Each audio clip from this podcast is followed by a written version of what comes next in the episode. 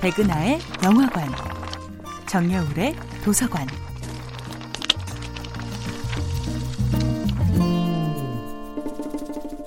안녕하세요. 여러분과 아름답고 풍요로운 책 이야기를 나누고 있는 작가 정여울입니다. 이번 주에 만나보고 있는 작품은 백석 시 전집입니다. 거미 새끼 하나 방바닥에 나린 것을 나는 아무 생각 없이 문 밖으로 쓸어버린다. 차디찬 밤이다.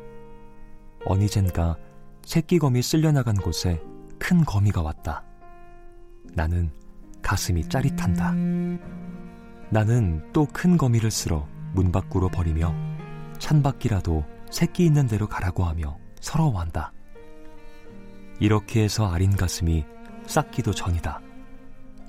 어디서 좁쌀할 만한 알에서 갓 깨인 듯한 발이 채 서지도 못한 무척 작은 새끼 거미가 이번엔 큰 검이 없어진 곳을 와서 아물거린다.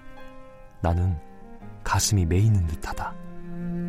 내 손에 오르기라도 하라고 나는 손을 내미나 분명히 울고 불고 할 이 작은 것은 나를 무서우이 달아나 버리며 나를 서럽게 한다.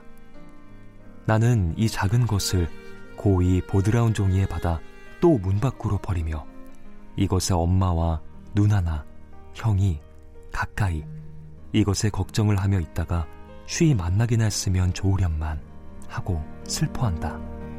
백석 시인의 수라라는 시입니다.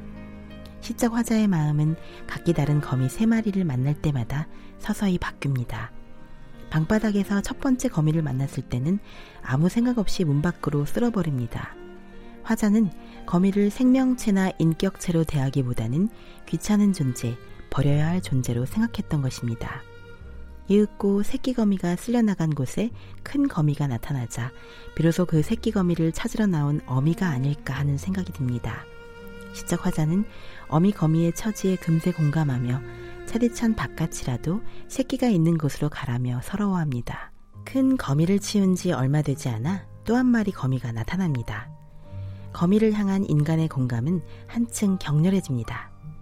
그는 이제 단지 연민을 느끼는 것이 아니라 거미와 친밀한 소통을 시도합니다. 내 손에 오르기라도 하라며 거미에게 손을 내밀어 새로운 소통을 시도하는 것입니다. 바로 이것이 굳이 언어가 필요 없는 생명체와 생명체 사이의 진정한 커뮤니케이션이 아닐까요? 미물에 불과했던 거미 세 마리가 한 인간의 다친 마음을 이토록 극적으로 변화시킨 것입니다. 정여울의 도서관이었습니다.